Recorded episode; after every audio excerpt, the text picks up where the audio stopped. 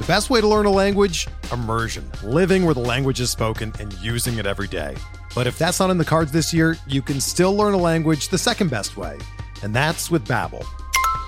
Be a better you in 2024 with Babbel, the science-backed language learning app that actually works. Don't pay hundreds of dollars for private tutors or waste hours on apps that don't really help you speak the language. Babbel's quick 10-minute lessons are handcrafted by over 200 language experts and help you start speaking a new language in as little as 3 weeks.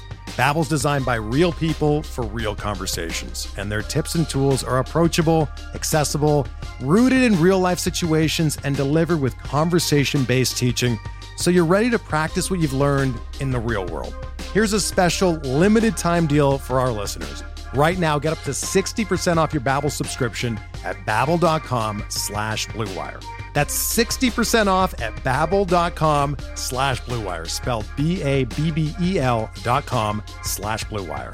Rules and restrictions apply.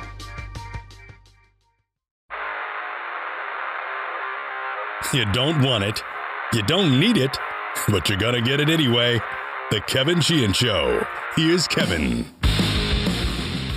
All right, the show today brought to you by MyBookie at MyBookie.ag. Use my bonus code, KevinDC, and you'll get your first deposit matched halfway up to $1,000. Let them know that you got the information from me. KevinDC is the promo, and if you deposit $1,000, they'll give you an extra $500 to play with.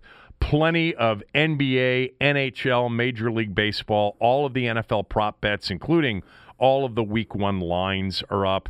If you're big into the Euro soccer, they've got, multiple opportunities to wager on that. They've got an online casino and more. MyBookie at MyBookie.ag. Use my promo code KevinDC, and you'll get your first deposit matched halfway up to $1,000. Two guests on the show today. JP Finley's here with me to start the show, and then David Aldridge is going to join us, and we're going to talk some NBA playoffs. And, I actually, right before calling you, JP, I quickly went to your Twitter account because I always do that when we have – this is, one of the things all of us do when we have a guest. We'll quickly go to see what they've been talking about on Twitter. And you said, Barkley's talking about what matters to players, and then Kenny casually drops a Dean Smith note. Best sports show ever, which it is. It's the best studio show of certainly like the last quarter century. What did Kenny Smith say about Dean Smith? It was just a really cool conversation where Barkley was kind of talking about how the Suns have transformed so much, and then Kenny just dropped this thing in where Dean never wanted his guys to be in a box. He wanted everybody to have a role, but like they could be kind of like that, his players could kind of be whatever they wanted to be. And if they wanted to talk to him about ideas or whatever, he was always open to it. And it's just crazy to think that he's talking about Dean Smith, like, arguably one of the top coaches of all time. It was just a cool moment. Yeah. I love that about, it's funny. We're going to get to Washington football talk here in a moment, but the difference between LeBron James and Michael Jordan, I've had this conversation many times before, whether it was with Tommy or Cooley or a guest or whatever. You understand that Michael Jordan's experience, which included 3 years of college at the University of North Carolina in Chapel Hill, is majorly impactful on his life.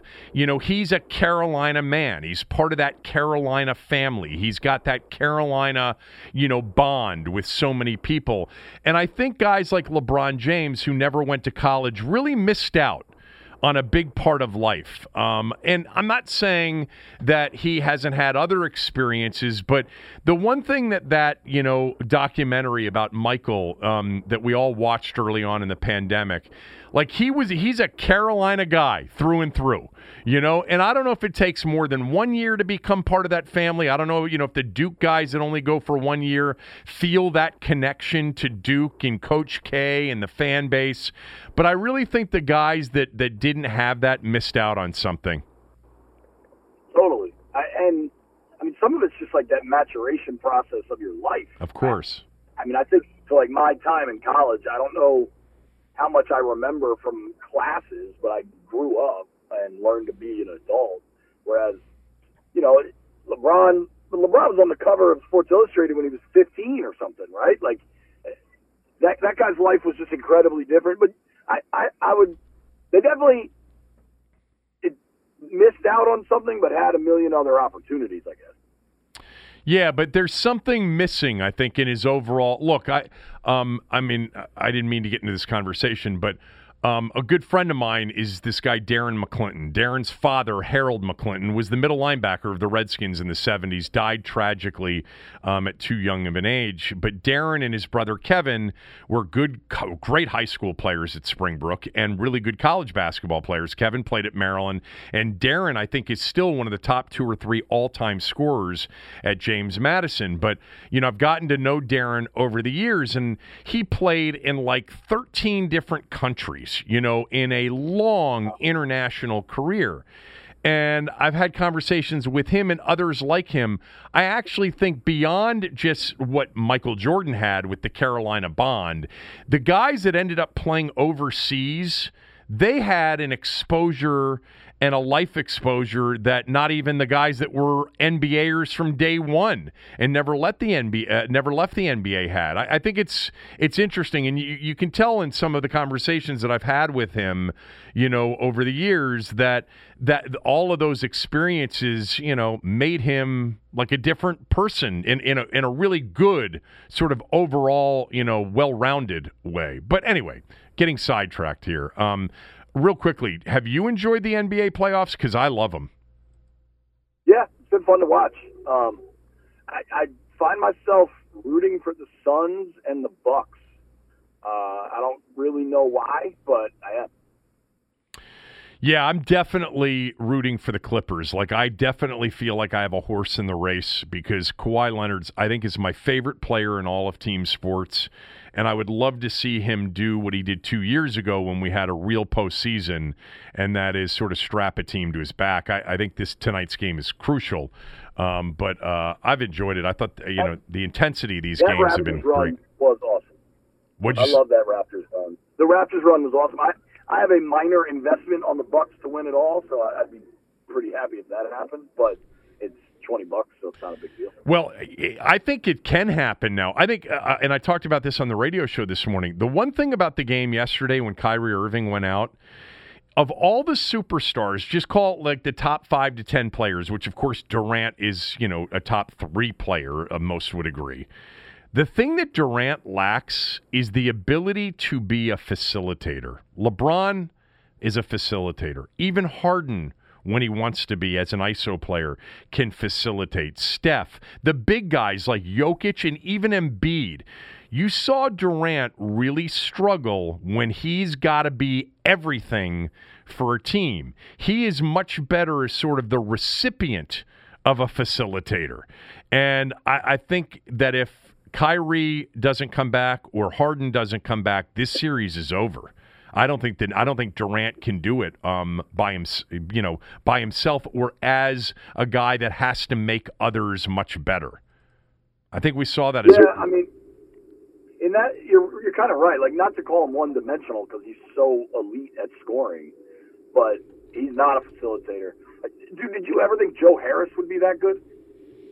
I knew he had a chance with his size to be a really, like, if he got in the right situation, to be a really good shooter. That's what I always thought, because he's sick. You know, he's every bit of 6'6", and had the quick release at UVA. But no, I mean, and they need him desperately now. I mean, especially now, yeah. Especially now. All right, let's talk minicamp. You know, I think there were a lot of conversations that came out of last week. Personally, I don't know how much we learn. You're closer to the conversations with some of the people in the organization. Before we get to the whole quarterback thing, what did they learn anything? Did the coaching staff learn anything about their team? Any players? Did anybody stand out? Did you hear a name come up over and over again off the 3 days of minicamp plus the whatever number of days of OTAs they had? I think one thing they've learned that they're happy about is the speed difference. They've really worked to overall team speed, and you can see it. At wide out, they're faster. Linebacker, they're faster. Wide out, they're just better. And some of that is how bad they were before. Dude, when they broke camp last year, I've said this a million times because it's astounding. 4 of their 6 wide receivers were undrafted. You cannot have that concentration of undrafted players at a skill position and expect to compete. It's just remarkable. So, I mean, they've completely overhauled the receiver position, which was a need, and they've done, I think, a good job of it. We didn't even see Curtis Samuel. I think it's the best roster since Gibbs' 2006 era, but I think there's serious depth questions. I like, if Chase Young or Montez Sweat miss a game, you're talking about Shaka Toney and Casey Tuhill. I don't know, man. There are real depth questions, and I think you need Benjamin St. Juice to be good, and it looks like he could be. He has good size and speed, and I think if he's able to play, he can. If he's able to be an outside corner, they can put Kendall Fuller back in the slot. I think they have a lot of flexibility with their secondary. I also think for all the Landon Collins consternation, there's an easy path there for the organization. I think he starts on the PUP list, and that kind of eliminates a lot of the roster battle decision. He tore his Achilles basically on Halloween last year, and people are worried about him playing linebacker in August. Like, that's a year injury always. So those are some thoughts off the top of my head.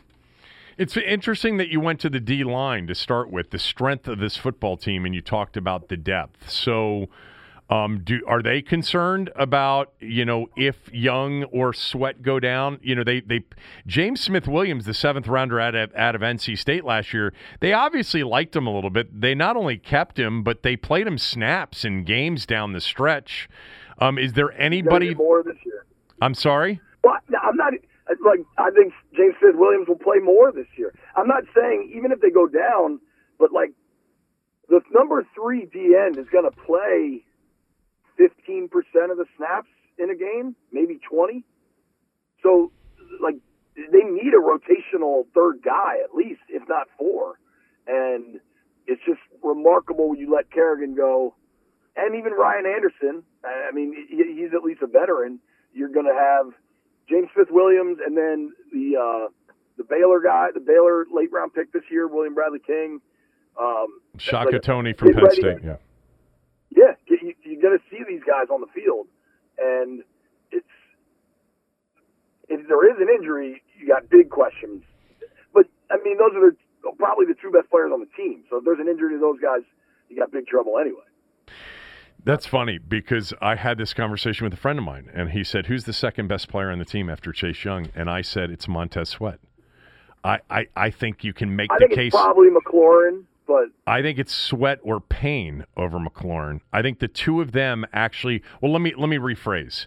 I think the 2 of them have a higher upside. I think the 2 of them could end up at one point in their career being considered the top 5 at their position. I don't know if Terry McLaurin will end up being considered the top 5 at his position. So maybe it's upside I'm talking about. Yeah, like if you think about it as an all-pro where only the absolute best in the NFL get named, I don't think Terry McLaurin will ever be an all-pro. I think Payne could. Right. And maybe Sweat could too. That's a good argument. But I also, the flip side with Terry is, I mean, he had 1,100 yards last year with some of the worst quarterback play in the NFL. I wonder, I don't know that Fitz is the guy, but I think he'll be better than what they had last year. I mean, I wonder if you put McLaurin on the Bucks or just someone, you put McLaurin on the Cowboys with Dak, like a good but maybe not elite quarterback, and I wonder what his numbers look like. Yeah, and, they're theoretically right now on paper you're going to have a quarterback that's going to chuck it down the field and take more chance and give receivers more opportunities. By the way, back to Landon Collins for a moment.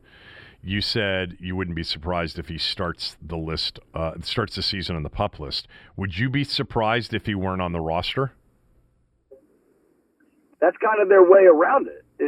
He doesn't occupy a roster spot. True. If you go PUP and then IR. And then you're able to have all your young safety. Think about the So Curl's obviously on the roster. They just signed Bobby McCain, who looked good in minicamp. DeShazer Everett, Derek Forrest, who they just drafted, Jeremy Reeves, who Ron talked a lot about how much he liked him late last season. Right. I mean, that's five dudes at safety before you even get to Collins. And as far as the cap situation is just so problematic to release him. I think the pup to IR is a kind of easy workaround for them. Yeah, I mean, I think the Landon Collins contract in terms of dead money was just going to be a couple million, right? Wasn't that it or not? No, so if they did it before June 1, it would have been like 16. Yeah, but now you're able to split it up over this year and next, so it drops, but it's still a big hit to take. I mean, I look at Landon Collins as the last of the yacht picks. Right. It was, but I guess what I was saying, it was $16 million versus the base salary, which was 12 or whatever. So over 2 years, whatever. Back to John Allen for a moment, or back to the defensive end situation. If they got into a bind, do you think John Allen is the guy they view as an inside guy with flexibility? That's a really good question. I don't know if he has the speed to be on the edge. I mean, his body, like if you look at Chase and Montez, and those guys are freak athletes, right? But even look at Kerrigan, the build of John Allen is very, very different. And Kerrigan wasn't necessarily a speed guy. He was kind of a bull rush, get inside leverage guy. I mean, if they're in a bind and somebody has to, of the Ionitis, Settle, Payne, Allen, I guess it would be Allen, but I can't imagine that's what anybody wants to happen. Right. All right, JP Finley joining us. Listen to his Redskins Talk or Washington Football Team podcast, wherever you get a podcast, with his guys. He's also, of course, now on WJFK 106.7 The Fan, hosting 10 to 2 with Brian Mitchell. He's actually on his way into work, and he's kind enough to spend a few minutes here. All right, let's just talk about the quarterback stuff from last week. You know, Rivera sort of intimating a competition. I'll start with that. Do you believe him or not? No, it fits his job. He'd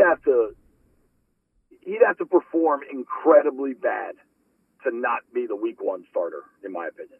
I look at the money. I was there at minicamp, right? Like, I saw Heinicke look good. Heinicke got zero snaps with the first team. Not one.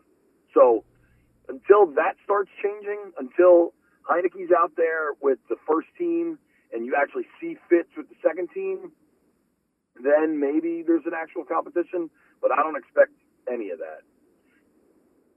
Well, I agree with you completely. I think actually a more interesting conversation is if Kyle Allen's just totally good to go when training camp starts and can take every single snap and every single rep that he's available to take. I think the bigger issue for Heinicke is, can he win the number two job? What do you think? That's an interesting point. I don't see it that way. I think Heinicke is the number two guy.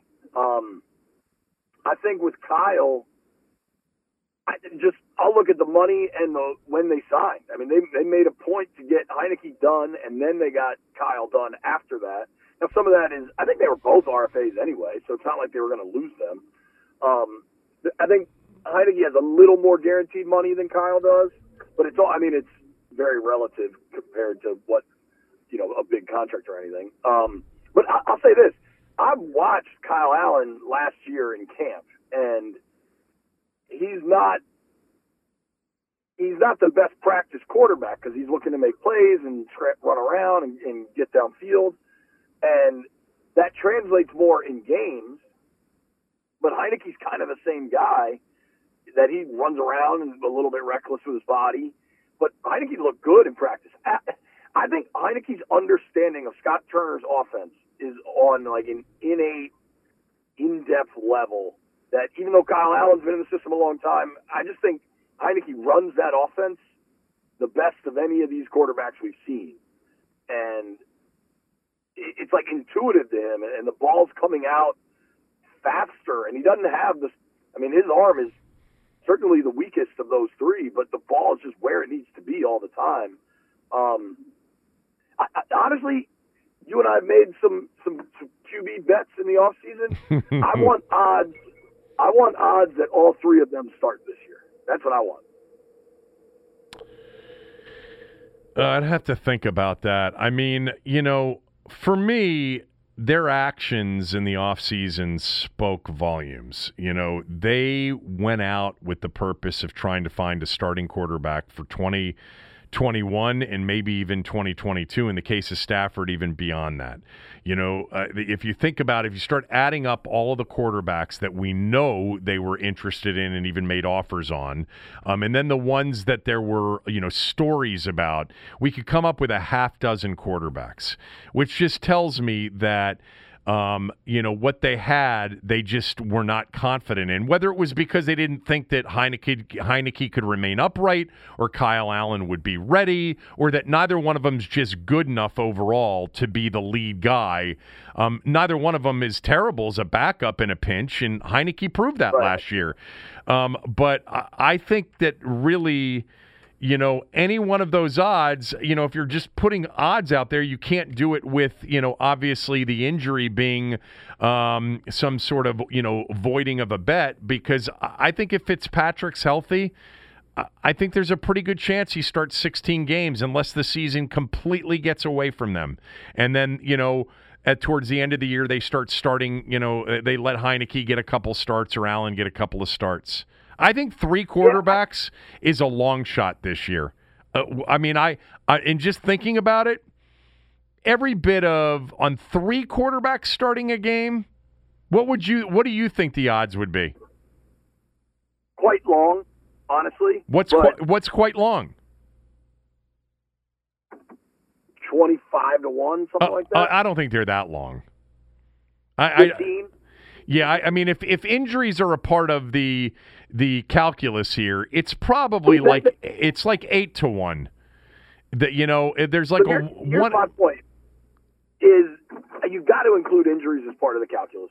I mean, for all the Heinicke excitement over the last week, 10 days in this town, he got hurt in a walkthrough. He had to get stitches.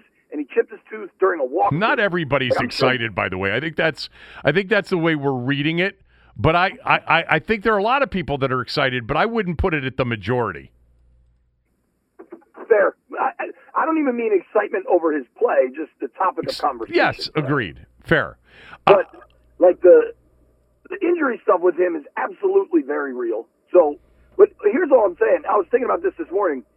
They've averaged three quarterbacks a season, starting quarterbacks a season for the last 3 years. Yeah. And a lot of that is just incredible, fluky, bad luck and bad roster management and bad draft picks. Like, there's a confluence of events that have led them to that, but it still has happened.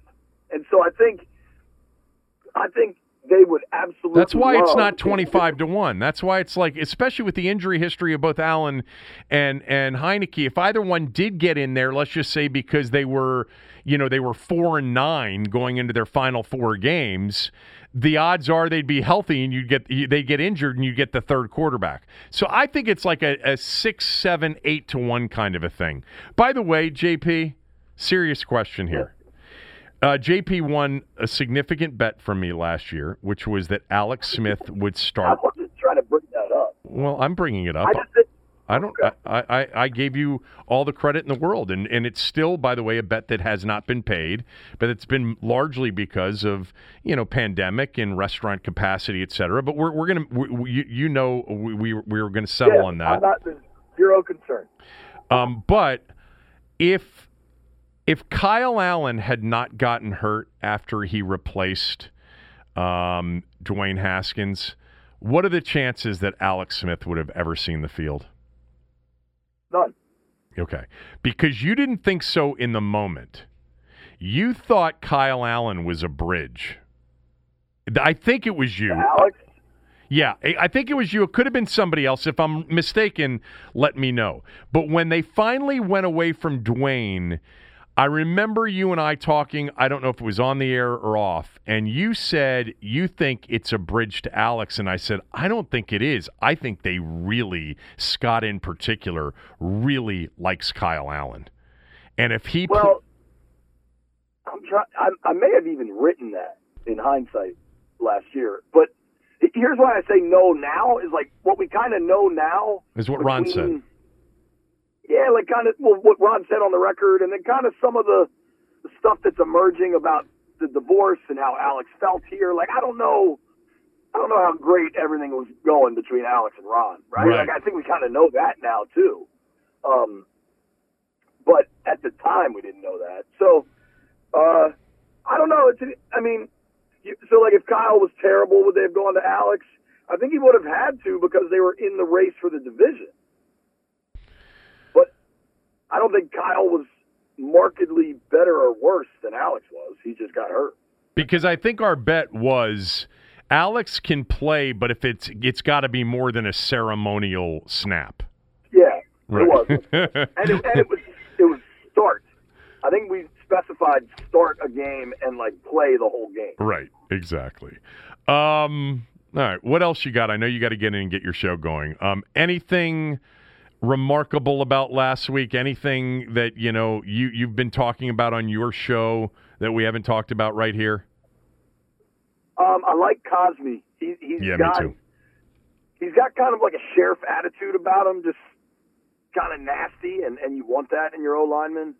And for all the consternation about the Morgan Moses release, it undoubtedly hurts their depth. You cannot argue that. The football team wouldn't argue that. But the market also kind of talks. Like, he's still available, you know what I mean? Which I find kind of interesting. It's so funny because I was going to say to you, there's one thing I think they're not concerned about, and that is losing Morgan Moses. I think they're really excited about their offensive line and their options there. When Ron wants his young guys to play, and he wants to build a young nucleus on this team. Right. It is crazy, Kevin, how much they have flipped that roster. I mean, the whole building. Like, I imagine someday I will walk into Redskin Park again, and I'm not going to know a soul in there. It's crazy for, you know, it is a new day in Ashburn. Well, look, in many ways, not to even remotely give, you know, Bruce Allen or Jay Gruden or anybody that was there before credit for this, but they realized, especially on defense after 2016, 2017, just how old and slow they were. Jay told me that on this podcast. He said, we were so bad on defense, we were so old and slow that the whole focus over the next few years was going to be about getting better and faster and younger on defense, and that's why it went in order Allen Payne in the draft. You know, and then Sweat, by the way, which all the football people wanted, and so Dan threw him a bone and traded back up into the first round so they could get Sweat. Dude, you'll love this. I was thinking about this. If Alex doesn't get hurt or they don't force the Haskins pick at 15, and so the two guys they liked were Brian Burns, who went, I think, 16 to the Panthers, and Sweat, they obviously liked. Well, they liked the Maryland safety, too, that ended up in Green Bay. Okay. You can have your pick there, right? What's his name? I'm blanking on his name too. It's Savage. Darnell Savage. Yeah, Darnell Savage. Yeah. So say they take one of those guys there, right? And maybe Alex never got hurt. Maybe they hire Ron a year earlier, and he gets to start things, whatever it is. They take one of those guys there. The next year they still are awful, and they land with the number 2 pick. I think you got to figure Tua would be in D.C. at that point. Yeah, and, you know, it's a question that I've done on radio. Because nobody was taking Herbert. I know. I understand that. But if right now you could redraft 2020, I take Herbert and I don't take Chase Young. Sure. Yeah, but, I mean, But no. In the moment, you're right. It would have been Tua. No doubt. Right. I think if you can redraft that draft, it goes Burrow, Herbert, Chase, and then Tua. Definitely. No doubt. Pretty remarkable. Like, I think some people at this point would say the corner from Ohio State that went to the Lions, Okudah. I think some people would take him before Tua. Yeah, I mean, there's real questions with Tua, which is pretty remarkable because we signed the guy that they benched to play Tua. Exactly. I had Bobby McCain on the show. I asked him about that, and he said it was a major surprise in the locker room. Nobody wanted – that was an organizational decision. It was not because Ryan Fitzpatrick wasn't playing well. They were 3-3, and he was having a really good season. And I think that's a playoff team if he starts 16 games. Yeah, I agree. I'm fascinated to see Fitzpatrick. I really am. I am too. I think he's going to be quite good, but we had Ike Reese on the radio show the other day, and Ike Reese said, I mean, you got to remember, Ike Reese played for the Eagles when Ron was their linebackers coach. Like, he knows Ron well, and he said, he's like, you got the best coach in that division, you got the best defense in that division, Washington should win that division, you just got to have realistic expectations with Ryan Fitzpatrick. And I think, I always call it Ashburn syndrome. I think there's a little, perhaps too much excitement about what Fitz could be, and I do think we should kind of dial in our expectations. But I crunched the numbers. His last three seasons is when he has said, and Scott Turner has said, that they really think he kind of figured it out. He's got a 1.5 to 1 touchdown to INT ratio. So if he can maintain that this fall, I think he starts 17 games, and I think they're a playoff team. Yeah, I mean, in many ways, that's the number one question. By far, it usually is, unless you've got one of the elite guys.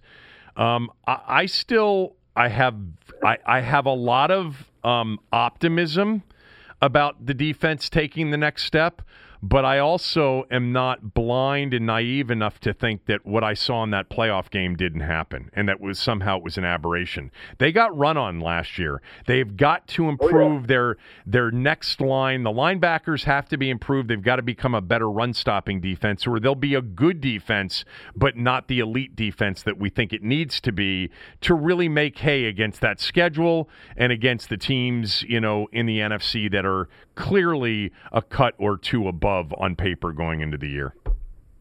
Big difference beating Ben DiNucci and Patrick Mahomes. 5 of the 7 wins came against backup or even third-string quarterbacks last year. I got to run because you got to run, so go do your radio show. Listen to JP and Brian Mitchell every day 10 to 2 on 106.7 The Fan. That's our sister station now. We're both owned by Entercom. And JP's podcast, of course, anywhere you get a podcast, follow him on Twitter at JP Finley NBCS. I'll talk to you later. Thanks, Kev. See you, buddy. Up next, David Aldridge, right after these words from a few of our sponsors. We're driven by the search for better. But when it comes to hiring, the best way to search for a candidate isn't to search at all. Don't search, match with Indeed. Indeed is your matching and hiring platform with over 350 million global monthly visitors, according to Indeed data, and a matching engine that helps you find quality candidates fast. Ditch the busy work. Use Indeed for scheduling, screening, and messaging so you can connect with candidates faster. Leveraging over 140 million qualifications and preferences every day, Indeed's matching engine is constantly learning from your preferences. So the more you use Indeed, the better it gets. Join more than 3.5 million businesses worldwide that use Indeed to hire great talent fast. And listeners of this show will get a $75 sponsored job credit to get your jobs more visibility at Indeed.com/Blue Wire. Just go to Indeed.com/Blue Wire right now and support our show by saying that you heard about Indeed on this podcast. That's Indeed.com/Blue Wire. Terms and conditions apply. Need to hire? You need Indeed.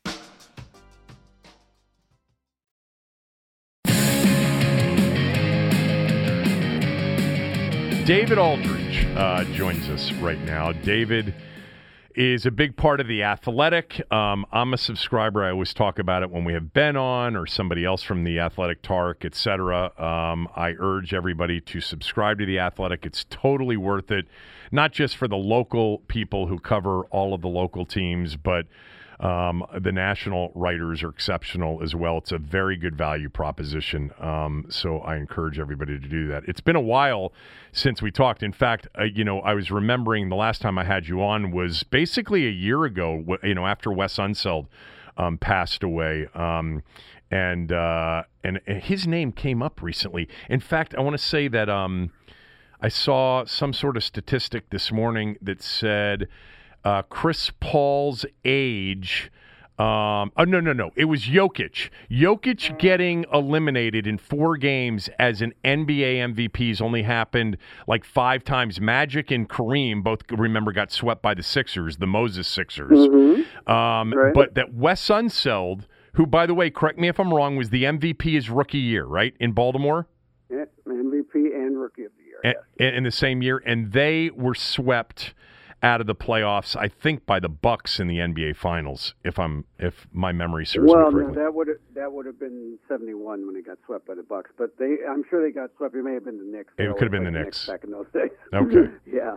So David, as everybody knows, longtime reporter and sideline on television for TNT, et cetera, wrote a story that I read yesterday. About no LeBron James, no Splash Brothers, as in no Steph Curry, no Klay Thompson, no Warriors. So many say they want new playoff blood, but will you watch? I think it's a really interesting conversation because a lot of my friends who are basketball fans are not into these NBA playoffs. And David, I've tried to make the case that they're really missing something. The intensity, I thought it was good in the bubble last year personally, but I think the intensity of these games and some of the performances, the individual performances, whether it was Lillard's 55 or Kawhi's 45 in Game 6, we've seen some incredible individual performances. I'm enjoying these playoffs. What is your take, and do you think people are watching? Well, I mean, it's a big question, Kevin. The macro is that the ratings for the first round were up a little bit over, certainly over last year. But last year you can't really judge last year. They didn't start the playoffs till September. Right. Like they were going up against the NFL, which is just death. You just can't do that. Your ratings are going to suffer. They were playing playoff games at 10 in the morning Pacific time. People weren't watching. You were in the middle of a global pandemic and a very contentious presidential election. If people were watching television, they were not watching sports. They were watching something else, as evidenced by all the ratings for every event last fall being historically low. Whether it was baseball or tennis or golf or Indy 500, whatever it was. But the ratings for the first round this year were up a little bit over 2019, which is the last year you can really kind of make and that's not even apples to apples, but it's close. Now, the ratings for the second round will probably be lower. And the reason is that, you don't have some of the more compelling matchups that you had hoped. I mean, everybody was hoping for a long series between Phoenix and Denver, and Phoenix took care of business. They throttled them. The Bucks series started off badly for the Bucks, but they won the last 2 games. And now Kyrie's hurt along with Harden, so we don't know how that's going to go. But the prediction by most folks is that the second round ratings will be lower. My big point with this, Kevin, is that for years, if you cover the NBA, there's just this segment of Twitter, and I think it's a lot of bots and performance artists, but there's this segment of Twitter that always says how much they hate LeBron James and they're sick of LeBron James, and why is the NBA is always kowtowing to LeBron James, and they don't like him because he wins, they don't like him because he forms super teams, they don't like him because he's in the LA with the Lakers, and they're sick of LeBron James, and they think we all kiss the Warriors' ass, and we never say anything critical about the Warriors. And so my point was, okay, you guys say you want variety, you want different teams in the playoffs. You got it. This is the year of different teams in the playoffs. There's eight teams, or there were eight teams left in the postseason, none of whom have won an NBA title since 1983. So if you want different, you got it. Now, are you going to watch it, is my question. Are you going to watch it? Are you going to watch potential Milwaukee-Utah NBA Finals?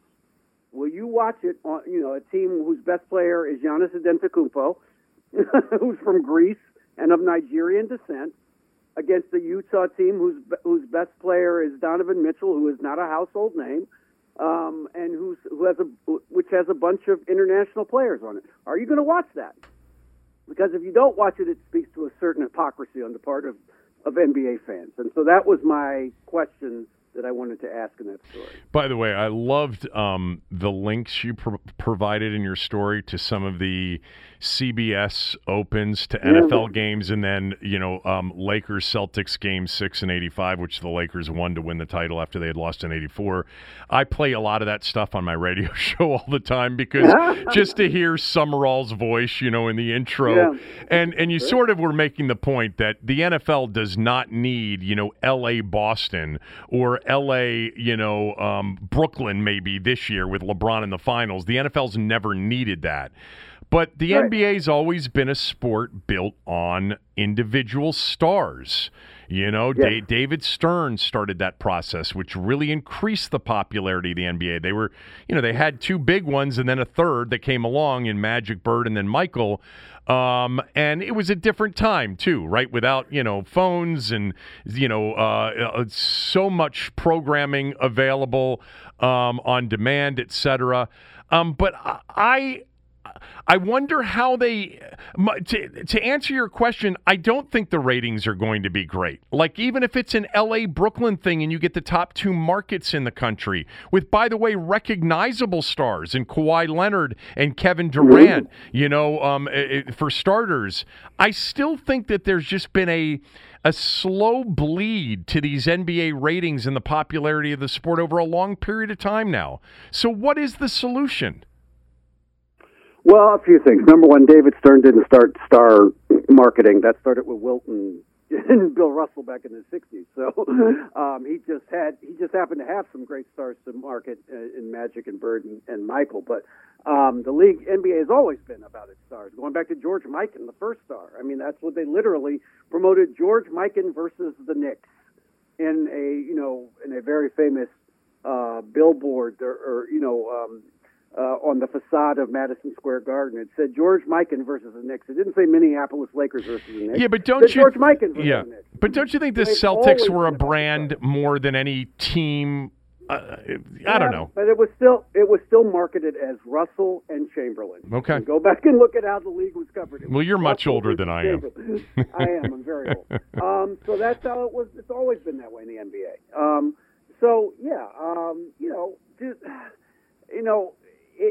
If it is Brooklyn and the Lakers, I think, or Brooklyn and the Clippers, I should say, I'm not sure the ratings will be gigantic. I think they'll be good just because it is New York and L.A. But to your point, I mean, the NBA has always, had this kind of duality to it. On the one hand, it wants to be about, competition and the greatest athletes in the world doing what they do. But the league's never been especially competitive. Right. There's only a handful of teams that have ever won NBA championships. There's not that many, really. And if you get down to it, there's been about 10 teams that have won. I forget what the exact number is. I have to go back and look. But there's 10 teams have won 80% of all the championships in the history of the leagues, right? So the NBA has always had that problem, and they try to do things that they say will increase competition, and they never actually increase competition. It's just that's just kind of how it's built, because one great player has an outsized impact because there's only five players on the court at a time. It's not nine like baseball. It's not 11 like football. It's five. And so if you have a superstar, then that superstar tends to help win more games than in any other sport. And that's just kind of how basketball is as a sport. There's not a lot that you can do about that, I don't think. So, it's a problem for the NBA. I think I shouldn't say a problem. It's a reality of the NBA right? That, you know, you're not going to have Utah's and Milwaukee's breakthrough unless some odd things happen, like it's happened this year, you know, with regard to the playoffs and teams that you thought were going to be there, like the Lakers, going out early. Yeah, I mean, I've mentioned many times before that since 2004, there's not one NBA champion that didn't have an obvious top five superstar on their team. I mean, the Pistons of 04 was probably the last team where you could debate didn't have an obvious top five superstar. You have to have that to win. Yeah. Actually, that'll lead into a conversation about the team that we watched last night here in a moment. But I want to get back to LeBron for a second, because you mentioned all of the reasons that people say they don't want to watch, you know, LeBron. And, you know, what you didn't add is the LeBron's social media presence, his politics, and the impact that perhaps that had in a negative way. Do you think it did? Oh, I suppose it could. But, again, I always think in that vein, those people aren't watching the NBA anyway, Kevin. You know, the people that complain about LeBron's politics, they're not watching the NBA. That's not a sport they would watch anyway, you know, because LeBron's hardly the only player to speak out on political issues in the last year. I mean, you know, the Warriors famously said, well, we're not going to meet with Trump. We're just not. We're not going. We're not going. And then he disinvited them, but they had already said they weren't coming. You know what I mean? So, you know, you can't get disinvited from something you're not coming to, right? So you know, so the people that rail about LeBron and they bring up China as if they give a damn about the Uyghurs in China. Never heard about the Uyghurs in China. It's just a convenient foil to bash LeBron or to bash Steve Kerr, to bash anybody else whose politics they disagree with. So I don't think that is a large cross-section of people who actually are NBA fans. I think those are political people who want to take shots at people that are big targets, and for the most part. I think there is more, to me, I think LeBron, you know, angers real NBA fans who view him as one of the main catalysts for this power, you know, player empowerment era, where players decide, you know, two or three players decide they're going to play together, and they manipulate the system so that they can play together for whatever team they want to play for, and that kind of rubs some fans, I think, the wrong way, because they feel like their team has no chance of winning. You know, like when Golden State got together, when Durant decided to play with Golden State, there were a lot of people who are legitimate NBA fans that were like, what's the point of playing? Nobody's going to beat this team. They got like four superstars on it. You know what I mean? So there's people who don't like LeBron because of that, but I think the main reason people don't like LeBron is because he wins a lot. You know, he wins. His teams tend to make the finals. He was in 9 straight finals until this year. So his teams tend to be there, and they tend to win a lot, and people don't like that. Yeah, I think it's more, but I don't. I agree with you, and this is something that I said a few weeks ago. I'm like, really? So his politics are turning people off? Let's see what the NBA Finals ratings look like without him in it, because ultimately he draws a lot of eyeballs, even if you view him to be polarizing, which might be an exaggeration. Yeah. But I do think with LeBron, unlike Michael and even Kobe, there is this sense of theatrics. There's this sense of, you know, needing what you described, you know, the super team to win. There's no doubt that's a big part of it. I think the flopping, I think the writhing around on the floor drives people, basketball fans, you know, people who are paying attention to the sport, you know, nuts after a while. I think there's a lot there to him, you know, that either I think that there is sort of a polarizing aspect to him. So let's talk about the games in these series, because I've actually enjoyed them. I think the intensity, I think the NBA, like the NHL, is completely different in the postseason than it is the regular season. Let's start with last night. Do you think Jokic should have been tossed with a flagrant 2 for what he did? You know, by the strict interpretation of the rule, yeah. But, you know, I have seen, and you have seen, and then people have seen over the years, you know, referees don't always strictly interpret the rule, right? I mean, you know, like, so So if you're going to call that, okay, fine. It's, yeah, he swung, he made connect, he made contact, he followed through by the strict definition of what a flagrant two is. That was a flagrant two. But we see a lot of stuff that is supposed to be called that doesn't get called to the letter of the law, right? And I think that inconsistency is what drives people crazy. So, yeah, he should have been ejected, but, you know, then people should be called for grabbing and holding and for all the other fouls that we see that don't get called. And I think that's where people were frustrated. Now, look, I don't think it would have made any difference. Phoenix going to win that series. You know, they didn't win. If they hadn't won tomorrow, you know, last night, they would have won tomorrow night. I mean, that series was over. So that did not materially affect that series at all. It may have affected that game, and I still am not sure Phoenix wouldn't have won the game, even if Jokic had still played. But, you know, it was kind of an iffy call to me. Yeah, I hated it. I thought the intent was to swipe the ball. He got a little bit of the nose, a little bit of maybe the shoulder. The player wasn't hurt. To me, that was a flagrant one. And maybe by definition, they could have stretched it to a flagrant two, but given the circumstances, and not just because he's the MVP, but because we're in the postseason. I'll tell you what, the game earlier in the day, the Milwaukee-Brooklyn game, was as physical a game as we've seen in the postseason. Yeah. I mean, there were bodies all over the floor. There was blood everywhere. I did not think Milwaukee, David, had a chance after the first two, and I'm clearly aware of what happens when venues change in a seven-game series. I just didn't think – I thought Giannis looked completely uncomfortable against a set defense, and they weren't going to play enough transition. But here we are, no Harden, which we didn't have anyway, and now maybe no Kyrie.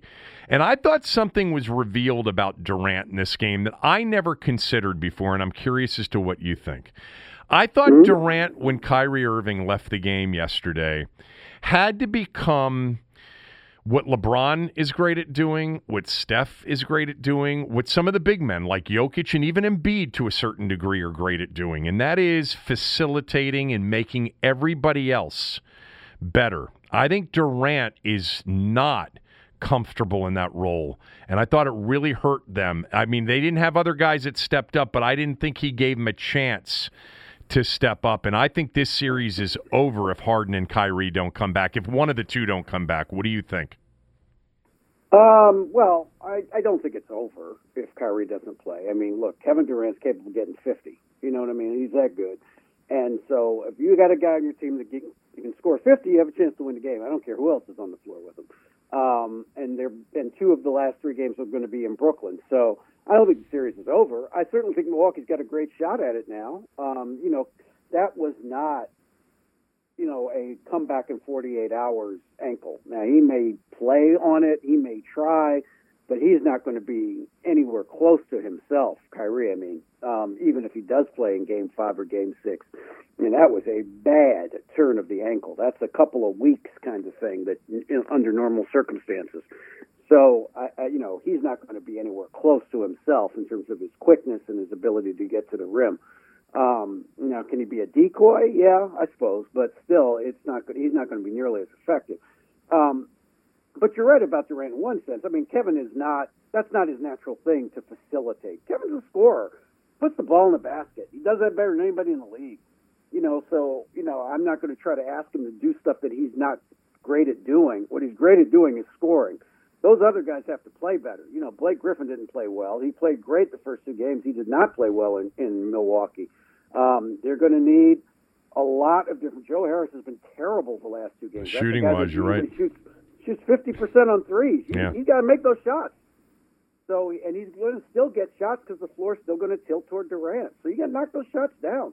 You know, you have to make some of those shots. Some of their other players that you don't, you know, count on, whether it's a Bruce Brown or a Jeff Green or people like that, somebody's going to have to come through and have a big game for them. You don't have to score 30, but somebody's going to have to score 20. You know, somebody's got to help Durant. But, yeah, Milwaukee, your word that you used before was the right word, uncomfortable. The Bucks finally made Brooklyn feel uncomfortable. I mean, P.J. Tucker was physical with Durant.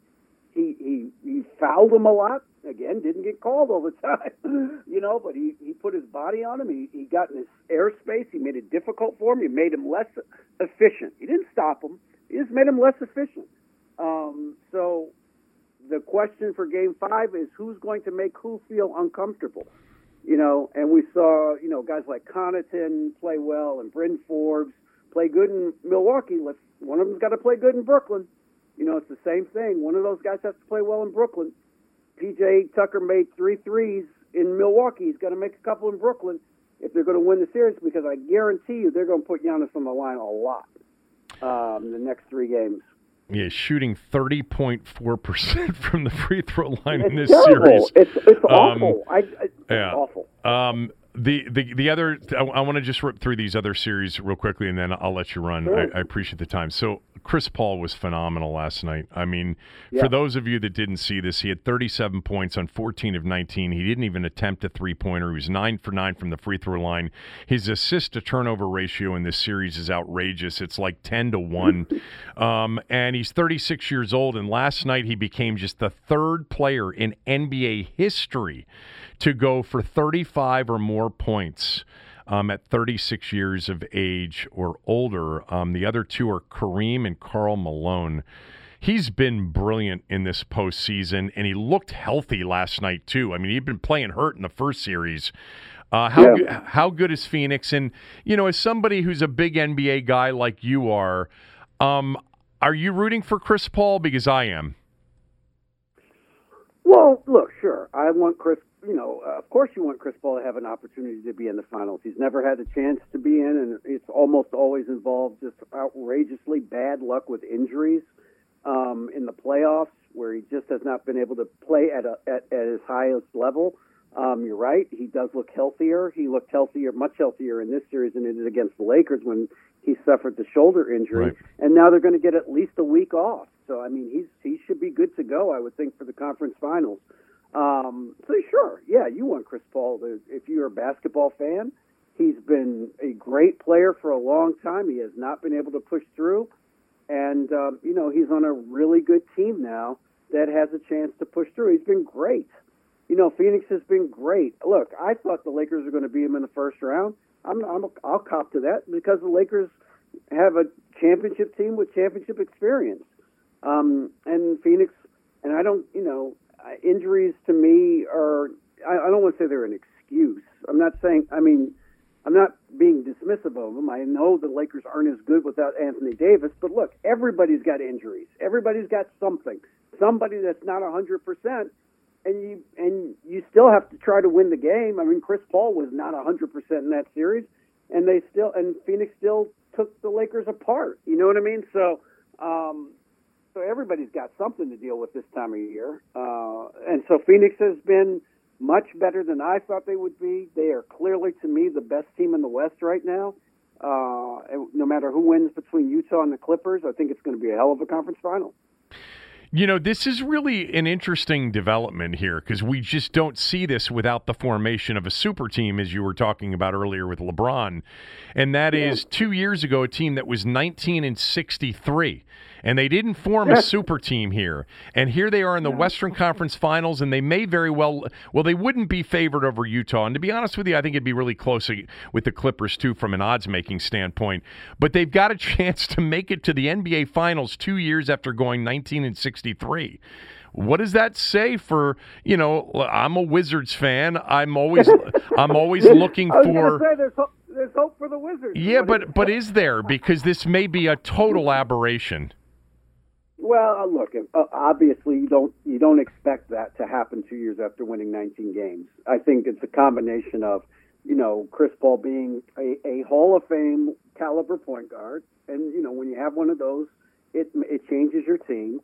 Devin Booker's really good, and some of the young players, and this is where they have separated themselves from the Wizards, is that they have drafted some impactful young players like Mikal Bridges and DeAndre Ayton and people like that. You know, they've got 3 or 4 really good young players that they have either drafted or they've brought in like campaign that have helped them a lot, and that's where they separate from the Wizards, who have not done that yet. So those guys, you know, guys like Bridges, you know, 3 and D wings who can do more, who can facilitate, who can do other things.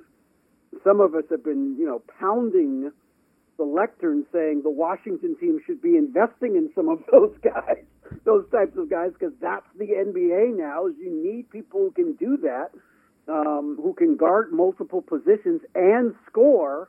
You can't have, you know, somebody that does one or the other. They have to do both. The good news is there's dozens of them available if you just pick one. So maybe the Wizards will do that in this coming draft. We'll see. But yeah, it is a surprise. It is not what you would expect.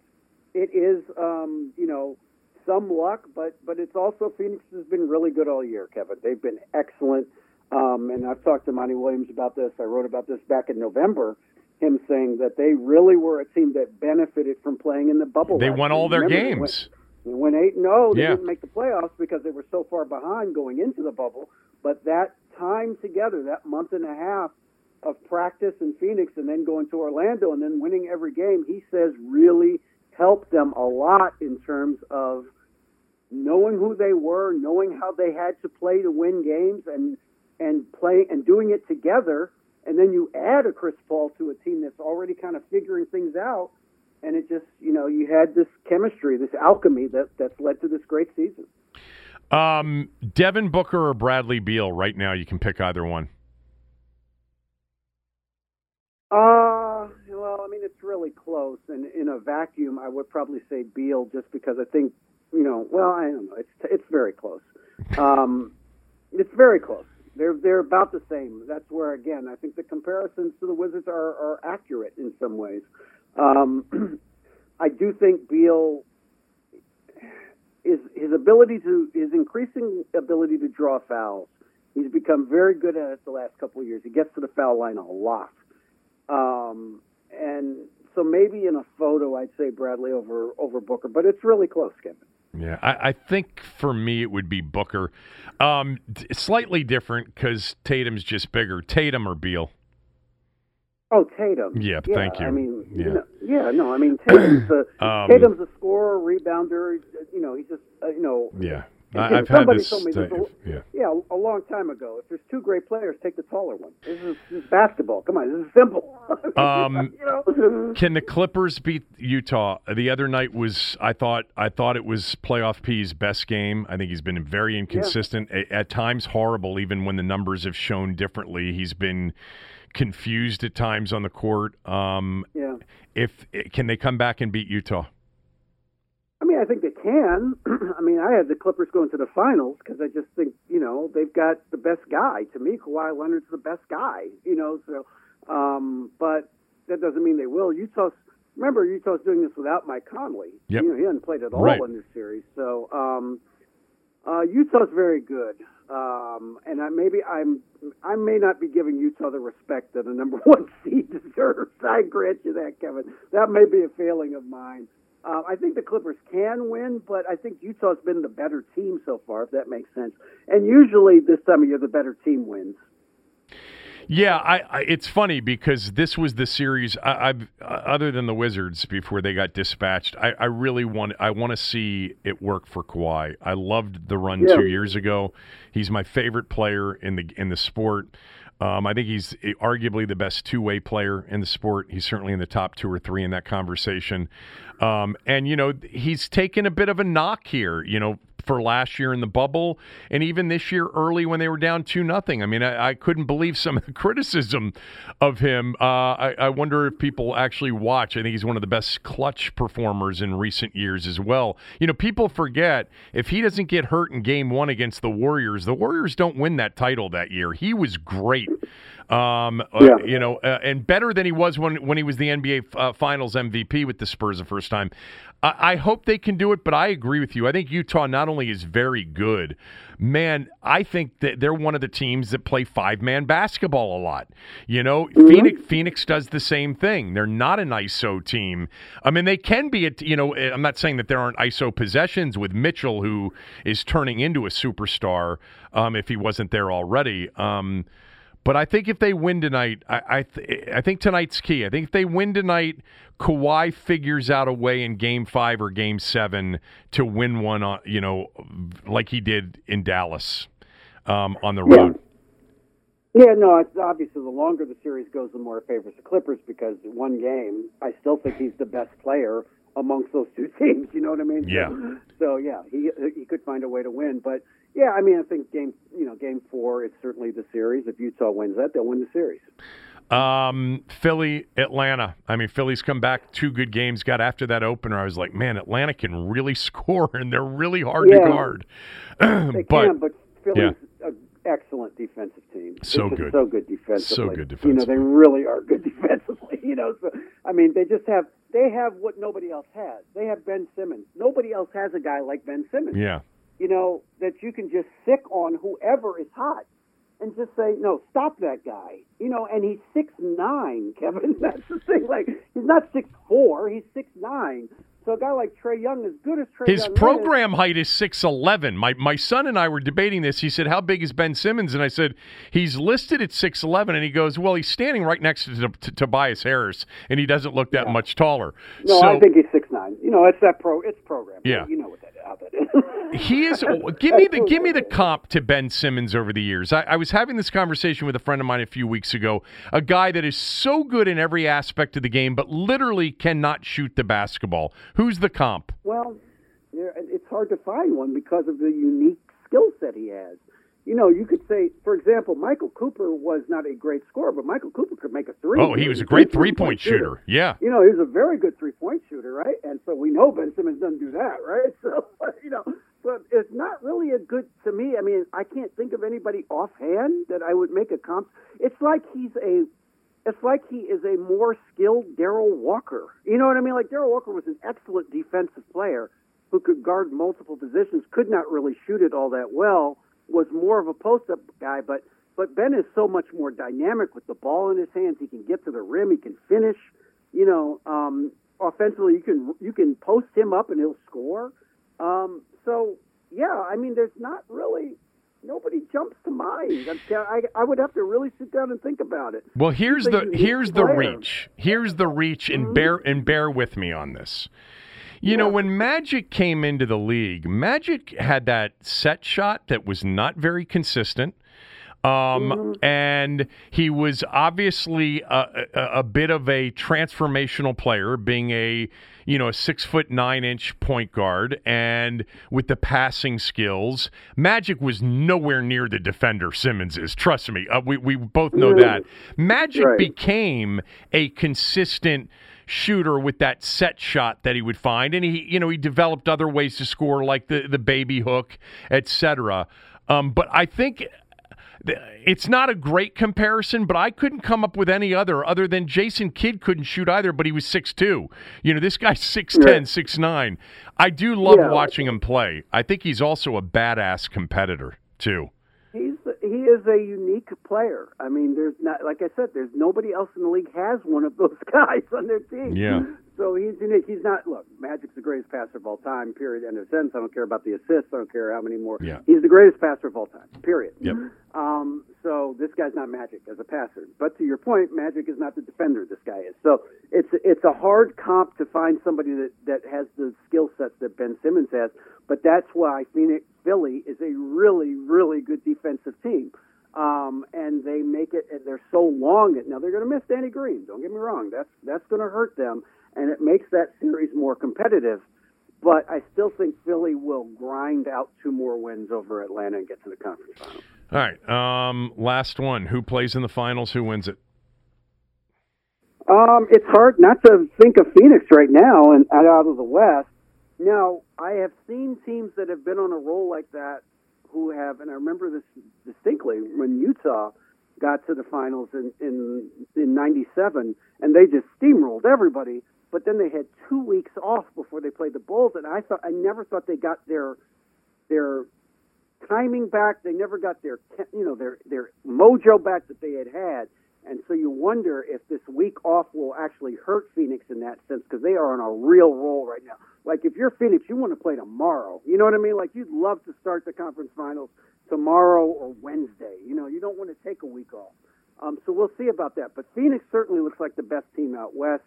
In the East, it's with Brooklyn's injuries, it's hard to pick them to either to both win this series and then beat Philly in the next series. So I think Philly's got a good shot at it now, Kevin. I really do. I think Philly's got a real good shot at this now.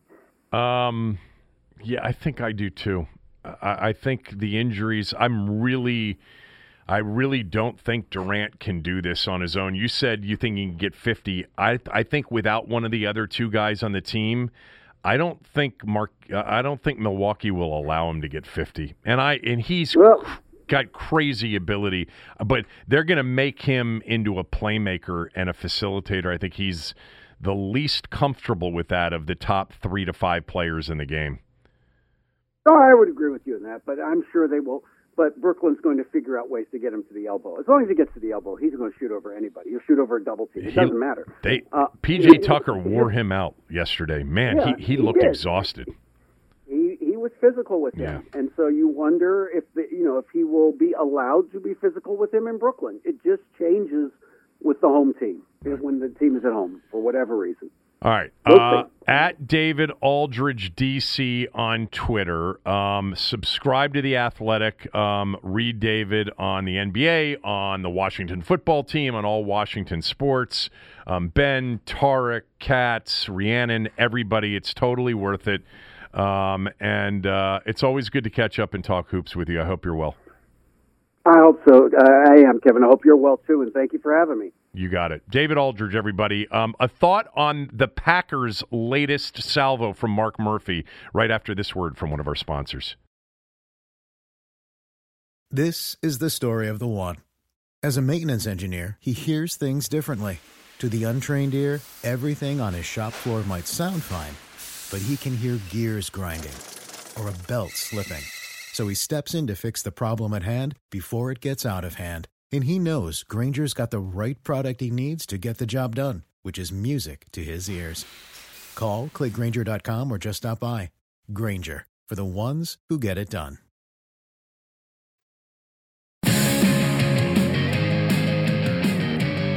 Mark Murphy has a Super Bowl ring. Most of you know Mark Murphy was a starting safety on the Super Bowl 17 champion Washington Redskins. And he's been, for a long period of time, the president and CEO of the only publicly traded team in American sports, the Green Bay Packers. And Mark Murphy's been in the news probably as much in the last 2 weeks than he's ever been in the news. And it's because of this Aaron Rodgers situation. Last week, after saying, by the way, that he did not want this being a story that played out in the media between both sides, he's been a major participant in having it sort of try to play out in the media for the last 2 weeks. Mark Murphy said a week ago or so that the Aaron Rodgers situation is dividing the fan base, which was a controversial comment. And then over the weekend at an event at Lambeau Field, which he was speaking at, he said the following when asked about the Aaron Rodgers situation. Mark Murphy, the team president and CEO, said, quote, "I'm often reminded of Ted Thompson, as most of you know, just a great general manager who passed away earlier this year." Ted Thompson, the longtime Green Bay Packers general manager who worked under Mark Murphy. Murphy continued. He said, "Thompson often talked about Aaron, that he's, and it wasn't just Aaron, it was a lot of different players, but he would say he's a complicated fella. So I'll just say that," closed quote. So you heard him, he caught himself when he realized that he was using Ted Thompson's quote about Aaron to say, oh, it was about other players. But then he said, I'll just say that as well. He called Aaron Rodgers a complicated fella. Well, everybody sort of understands to a certain degree that Aaron Rodgers is complicated. I mean, he's estranged from his family. He basically cut off all of his family members. He had a relationship in which he bought not one but 2 homes with Danica Patrick, then cut it off. You know, I don't know what his issues are. We've heard over the years that he's not the easiest guy to get along with, and that once he's made up his mind, you know, he moves on. And I understand that Mark Murphy is trying to say, hey, you know, this Aaron Rodgers, He, you know, and using somebody else who said it, Ted Thompson, a great general manager. He's a complicated fella. And in back-to-back weeks, what Mark Murphy has done is to say, hey, this isn't just our fault. It's his fault, too. You don't understand what we're working with. We're working with a really complicated guy. And this thing, you know, this Aaron Rodgers situation is dividing the fan base. Mark Murphy needs to shut up. He said that he wasn't going to let this play out in public in the media. And he's created two headline grabbers in back-to-back weeks. And this is a guy that, you know, went to Colgate and was an AD at Northwestern and has been a longtime president and CEO of an NFL team. He is coming off as too defensive. And by the way, ultimately, it is more the team's fault, even if he is a complicated fella. You know, the team, all they had to do is do what Minnesota did this year. Tell Kirk Cousins, hey, we might be drafting a quarterback. Hell, the Chicago Bears told Andy Dalton, who was there for a cup of coffee at that point, hey, we might be drafting a quarterback. And the Packers, and a lot of you would say, management, employees. Management's got a responsibility to do what's best for the organization, and they have the right to make any decision, and if that makes him uncomfortable, well, then he's the wrong guy. He shouldn't be threatened by Jordan Love. That's not the point. The point is that Aaron Rodgers is really the face and the value in the Green Bay Packers right now and has been since their last great quarterback, Brett Favre.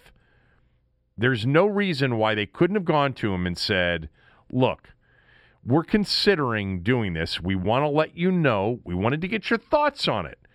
You know, we don't know how long you'll be here. This is a play for the future, and it may be a play just to create some trade bait for the future in Jordan Love. But they didn't do that. They cut him out of the process, and with that, this complicated fella made it personal. And the Packers are in a bind right now. I still think I would bet, if I was forced to wager, which I would not on this situation, that he ends up as a Green Bay Packer. But, man, I don't know how they get from where they are now to him playing on opening day against the New Orleans Saints. That's it for the day. Thanks to JP Finley. Thanks to David Aldridge. Thanks to all of you. Subscribe if you haven't done that. Doesn't cost you anything. Helps us. Also, don't forget to rate us and review us, especially on Apple Podcasts. Back tomorrow with Tommy. Have a great day.